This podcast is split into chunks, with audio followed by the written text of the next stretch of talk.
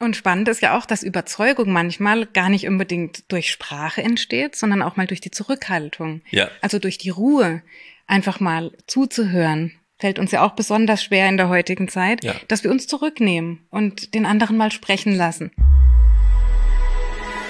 Herzlich willkommen beim Gedankengut Podcast mit Wolfgang Gutballett und Adrian Metzger im Dialog zu Fragen und Impulsen unserer Zeit. Schön, dass du dabei bist. Streit ist etwas, und das kann sicherlich niemand leugnen, was jeder aus seinen eigenen Beziehungen kennt. Und vermutlich, so ist es zumindest für mich, ist es mit einem negativen Gefühl verbunden. Ich glaube, wir haben gute Chancen, das in dieser Podcast-Folge zu ändern, denn wir wollen darüber sprechen, wie wir respektvoll streiten können in unseren Beziehungen, um damit die Beziehungsqualität zu steigern, zu erhöhen und uns verbundener zu fühlen mit den Menschen, mit denen wir gestritten haben. Und dafür haben wir einen spannenden Gast. Hanna Panides ist heute bei uns. Sie ist auch Podcasterin, so wie wir, und hat den Podcast Denkraum. Und da streitet sie sich zwar nicht mit ihren Gästen, aber sie so, sorgt für einen Austausch von unterschiedlichen Perspektiven. Und das mit immer dem Fokus auf das Positive und dem, wie man sich als Mensch entwickeln kann. Und dementsprechend sind wir sehr froh, Wolfgang und ich, dich hier heute bei uns zu haben. Und sag du uns doch gerne mal, warum glaubst du, ist es wichtig, dass man in Beziehungen auch eine Streitkultur hat? Ja, vielen Dank für die Einladung. Erstmal, ich freue mich sehr, dass ich hier mit euch über dieses Herzensthema von mir sprechen darf. Ich glaube, das, was die Grundproblematik bei diesem Thema ist, ist, dass wir Streit, das hast du eingangs schon gesagt, als etwas Negatives, als etwas Schlechtes bewerten. Und wir sagen, oh je, wir haben mit jemandem gestritten, das hört sich irgendwie schlimm an und das ist so, oh nein, das müssen wir wieder gut machen, vielleicht ist eine Entschuldigung fällig oder sowas.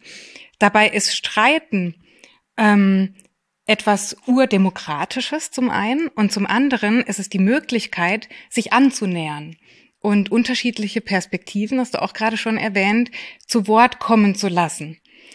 Und wir sind in der heutigen Zeit oftmals auf der Suche nach dem Gleichen. Ich suche das Gleiche in dir, in dir, in gesellschaftlichen Gruppen. Ich bin auf der Suche nach dem Gleichen, weil ich glaube, dass mir das gut tut. Und ich möchte dafür plädieren, dass wir auch mal nach den Unterschieden schauen und uns dann auch ganz bewusst mal trauen zu streiten und diese Meinungen in einen Topf zu bringen und sie anzuschauen und zu überlegen, wie können wir da alle ein Stückchen gestärkt aus einem Gespräch rausgehen. Das Streiten ist eine, ist eine Kunst. Äh, Es gibt ja auch viele Streitartkünste, kann man sagen. Vom Fechten bis zum Sprechen. Äh, Das äh, Problem ist, dass ein Streit auch leicht zum Kampf übergeht. Äh, Und das ist was anderes. Weil beim Streiten lerne ich den anderen kennen. Beim Kampf versuche ich ihn zu vernichten. Oder zu überwinden zumindestens. Und das ist was ganz anderes. Aber wir müssen immer sehen, der Streit, wenn wir ihn nicht gut machen und nicht gepflegt machen und das nicht üben miteinander, rutscht leicht vom Spielerischen in das Existenzielle. Und dann ist nicht mehr so hilfreich. Das ist so. Und ich glaube, was es da vor allem braucht, ist die Bereitschaft aus einem Gespräch, das wir beide beispielsweise führen, mit einer anderen Meinung hinterher rauszugehen, als mit Ja. der, die ich reingekommen bin. Ja, sich das sogar zu wünschen, Mhm. dass man mit einer veränderten Meinung rauskommt. Weil dann hat man wirklich etwas gewonnen. Sonst hat man nur gewonnen, aber dann hat man etwas gewonnen. Und zwar etwas, was über dem Persönlichen ist. Ja. Wer- kann mir dabei helfen, das konkret zu machen? Konkret im Sinne von, wenn ich in einer Streitsituation bin, dann bin ich ja meistens nicht in der Situation, dass ich mir jetzt überlege, ach, heute streite ich mal mit dem und dem und ich mache das aufgrund der Perspektive des anderen und ich möchte wissen, was der meint. Dann frage ich den ja einfach nach seiner Meinung. Und dann fange ich ja nicht mit dem an zu streiten, um herauszufinden, was der denn meint. Also wie schaffe ich es in der Situation, wo ich merke, Jetzt entsteht hier gerade ein, aus einem normalen Gespräch, einem Austausch, ein Streitgespräch. Auf was muss ich dann achten, dass es nicht zum Kampf wird? Die Frage ist ja, warum entsteht dieser Streit überhaupt? Also der Streit im negativen Sinne jetzt, ne? wenn wir uns verletzen beispielsweise, wenn wir nicht mehr konstruktiv miteinander sprechen. Und ich glaube, dass da ein großer Grund, wir haben gerade schon die Wahrheit angesprochen, wenn ich in ein Gespräch gehe und glaube, die Wahrheit zu kennen, die allgemeingültige Wahrheit, und diese Wahrheit auch durchsetzen möchte in Form von meiner Meinung, dann bin ich nicht mehr in der Lage, das zu hören, was jemand anderes mir sagen möchte. Und ich kann auch nicht mehr meine Meinung mit all meinen Argumenten, die da dazugeführt haben, nochmal auseinandernehmen und sagen, ich trete so mal einen Schritt zurück und höre wirklich, was dieser andere Mensch mir sagt. Aus diesem, aus diesem Drang heraus, den wir oftmals mitbringen, Recht haben zu wollen. Ja, und ähm, manchmal auch etwas nicht machen zu wollen, wovon der andere mich gern überzeugen möchte. Also ich hatte neulich so ein Gespräch mit jemandem, mit dem ich öfters streite, aber es wurde deutlich, er wollte mich zu einer Handlung bewegen. Das ist etwas anderes, als einen neuen Gedanken fassen zu können, wenn damit gleichzeitig verbunden wird, dass ich etwas anders zu machen habe dann rutscht schon ins Existenzielle rein. Also da muss ich darauf achten, dass es wirklich um erstmal um den Gedanken geht und nicht, was der andere daraus dann macht. In dem Fall äh, war der äh, andere sehr äh, erregt und äh, äh, dann sagt er, äh, so, war ihm selbst aufgefallen, dass er, dass er erregt war und dann hat er gesagt, habe ich nein, habe ich in meine Uhr gesagt, die über den Puls misst. Ja, habe ich gesagt, du kannst sehen, ich bin völlig ruhig geblieben dabei.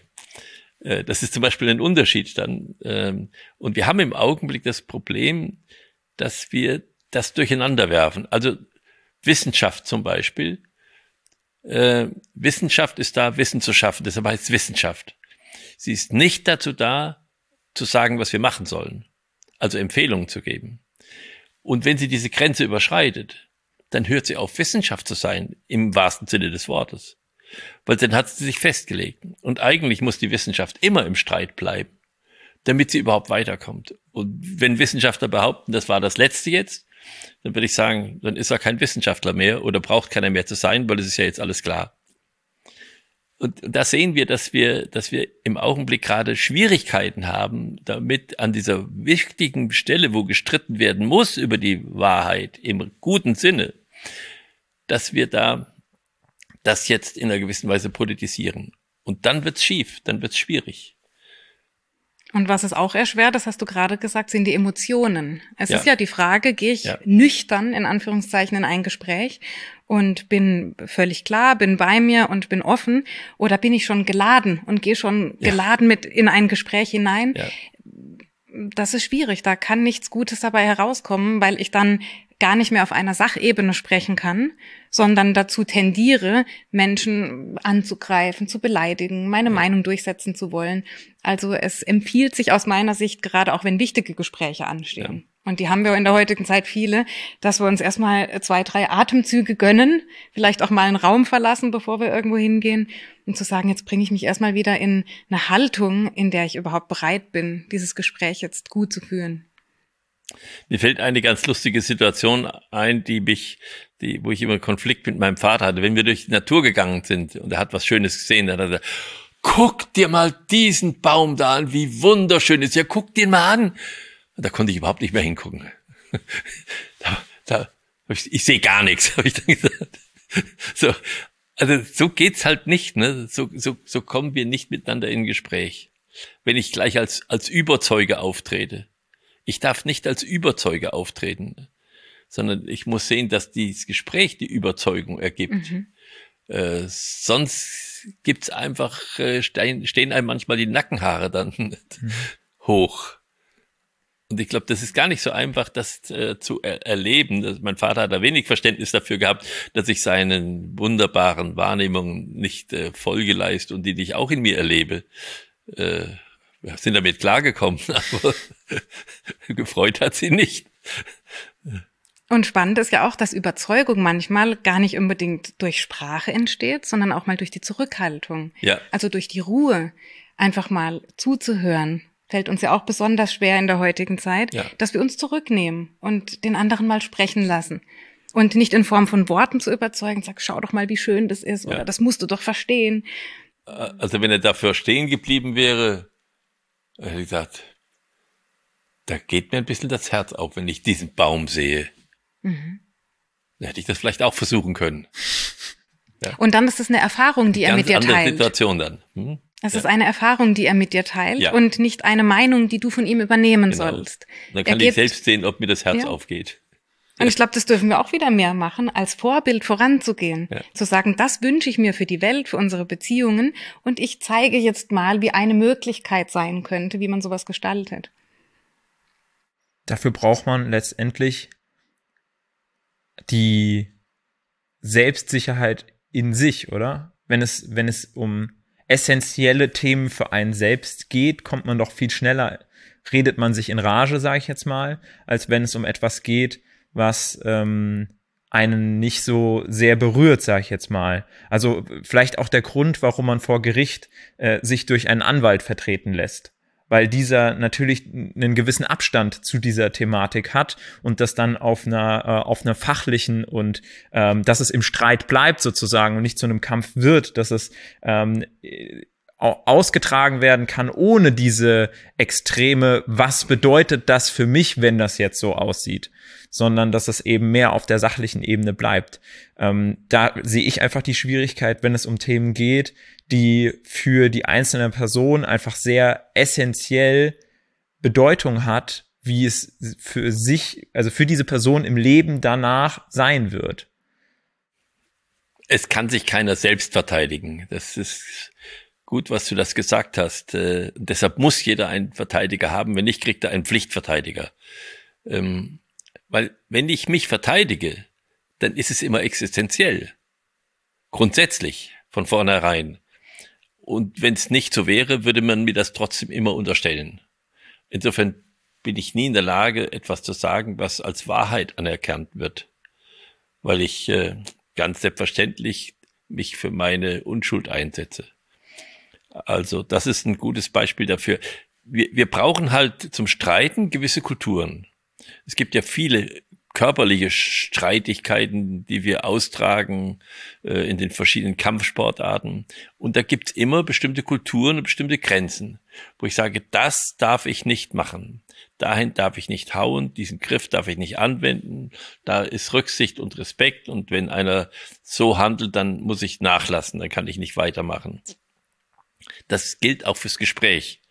Das galt früher in der Scholastik, wo das geübt worden ist, dadurch, dass man immer erst wiederholen musste, was der andere gesagt hat, so dass diese Akzeleration, die sonst in Gespräch reinkommt, gar nicht kommen kann, so dass ich mich sozusagen zurücknehmen muss und es betrachten muss erst. Und diese Kultur, die brauchen wir. Und diese Kultur, die geht im Augenblick verloren. Das merkt man, dass viele Menschen auf eine sachliche Argumentation antworten, das ist ein blöder Kerl. Also jetzt im übertragenen Sinne. Das ist keine Antwort, sondern das ist einfach eine totale Diskreditierung des anderen. Äh, aber das, das hat sich eingebürgert bis hin in die, in die wirklich wichtigen Kreise, die miteinander reden, dass sie so vorgehen. Auch in Talkshows. Und ich glaube, da müssen wir einfach wach dafür sein, das ansprechen, dass das nicht geht und dass das Sache nichts zu tun hat. Wolfgang, wann glaubst du, gibt es diesen Punkt, wo man sich nicht mehr selbst verteidigen sollte? Also wo man sagt, diesen Streit, den wir jetzt haben, vielleicht noch nicht ausgeführt haben, aber der existiert, den können wir nicht mehr im Gespräch zwischen uns beiden führen, sondern wir brauchen da einen äh, Mediator, wir brauchen da jemanden, der ähm, Partei ergreift für den einen oder anderen. Wann, wann ist, glaubst du, ist sozusagen dieser Kulturwechsel im Sinne des Formats notwendig, um zu einem Ergebnis zu kommen? Ja, immer wenn der Mensch angegriffen wird, wenn die Person angegriffen wird und nicht die Sache, dann brauchen wir einen Mediator. Oder dann brauchen wir eine Kultur, dass wir da rauskommen. Hanna hat vorhin gesagt, da braucht es den Humor. Das ist eine Möglichkeit, äh, rauszukommen und zu versuchen rauszukommen. Ähm, aber oft braucht man da Hilfe. Äh, in, in einer Auseinandersetzung äh, hat man dann entweder ein Schiedsgericht oder einen Anwalt oder es geht also auf die Gerichts- oder die prozessuale Ebene oder es geht auf die Mediationsebene. Und was es ja auch braucht, ist ähm, die Bereitschaft, verstehen zu wollen. Du hast vorhin gesagt, es gibt ähm, einen Sender und einen Empfänger von einer Botschaft. Und es bietet sich an, dass der Empfänger von Botschaften das wiederholt, was er verstanden hat. Weil ganz oft ja. ist es ja so, dass das voneinander abweicht. Und was wir heutzutage nicht mehr hinbekommen, ist dieses Hinterfragen, dieses ähm, Raum geben für die Frage, was hat der eigentlich gemeint, als er das gesagt hat? Ja, und gerade in der Online-Welt, in der ich auch viel unterwegs bin, in den sozialen Medien, wird sich diese Frage gar nicht mehr gestellt. Da wird etwas gelesen von einem Absender, den wir manchmal nicht mal kennen, und dann wird ein Kommentar geschrieben, als kennen wir diesen Menschen oder als wüssten wir, was der damit zum Ausdruck bringen wollte. Dabei hatte der möglicherweise völlig andere Motive als wir. Vielleicht hat er bestimmte Erfahrungen gemacht, die ihn zu dieser Aussage gebracht haben. Aber die Bereitschaft zu fragen und nicht gleich zu bewerten, ich glaube, die dürfen wir wieder mitbringen. Und, und wenn wir die Sachen vermischen, das Persönliche mit der Sache, dann kommen wir zu den Halbwahrheiten. Und die sind gefährlicher als Lügen. Weil ich auf einmal sozusagen Sachargumente binde an eine Beurteilung der Person. Und äh, das ist das, das ist ganz ganz gefährlich. Da kann man auch kaum mit umgehen, weil dann weiß man gar nicht, wohin soll ich mich wenden. Geht es jetzt um die Sache? Dann springt der andere auf das Persönliche. Oder gehe ich ans Persönliche? Dann sagt der andere, na, du bist äh, unsachlich. Da weiß man dann gar nicht, wie man darauf zu antworten hat. Hanna, möchtest du abschließend nochmal sagen, warum es aus deiner Perspektive wichtig ist, diese diesen Streit zu leben und nicht ihn quasi zu sagen, ich respektiere den anderen Menschen so und ich versuche sozusagen ähm, seine, seinen Bedürfnissen zu entsprechen und nehme mich so weit zurück, dass es eigentlich gar nicht zum Streit kommt. Also wieso ist es wichtig, dass der Streit auch ausgelebt wird?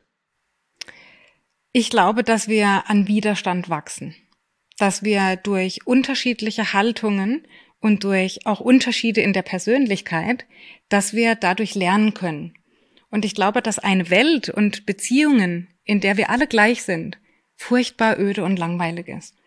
Und diese Andersartigkeit, die Andersartigkeit in anderen Menschen, in anderen Haltungen, die kann uns sehr bereichern, wenn wir es zulassen. Und deswegen wünsche ich mir das so sehr, dass wir diese Unterschiede wieder zu schätzen lernen und nicht glauben, nur weil etwas nicht dem entspricht, wie wir das ähm, für uns als Wahrheit sehen, dass es ähm, eben trotzdem einen Wert hat, einen Wert für uns, um Neues zu lernen, um persönlich zu wachsen und auch ähm, jetzt gerade in der gesellschaftlichen äh, Situation, in der wir sind, um gemeinsam Lösungen zu finden. Denn äh, gemeinsam ist man bekanntlich stärker und wenn wir uns da zusammentun und jeder seine Stärken mit einbringt und jeder seine Erfahrungen mit einbringt, dann kann im Großen etwas Besonderes entstehen. Vielen Dank dir, Hanna, für deinen Besuch hier bei uns beim Gedankengut Podcast.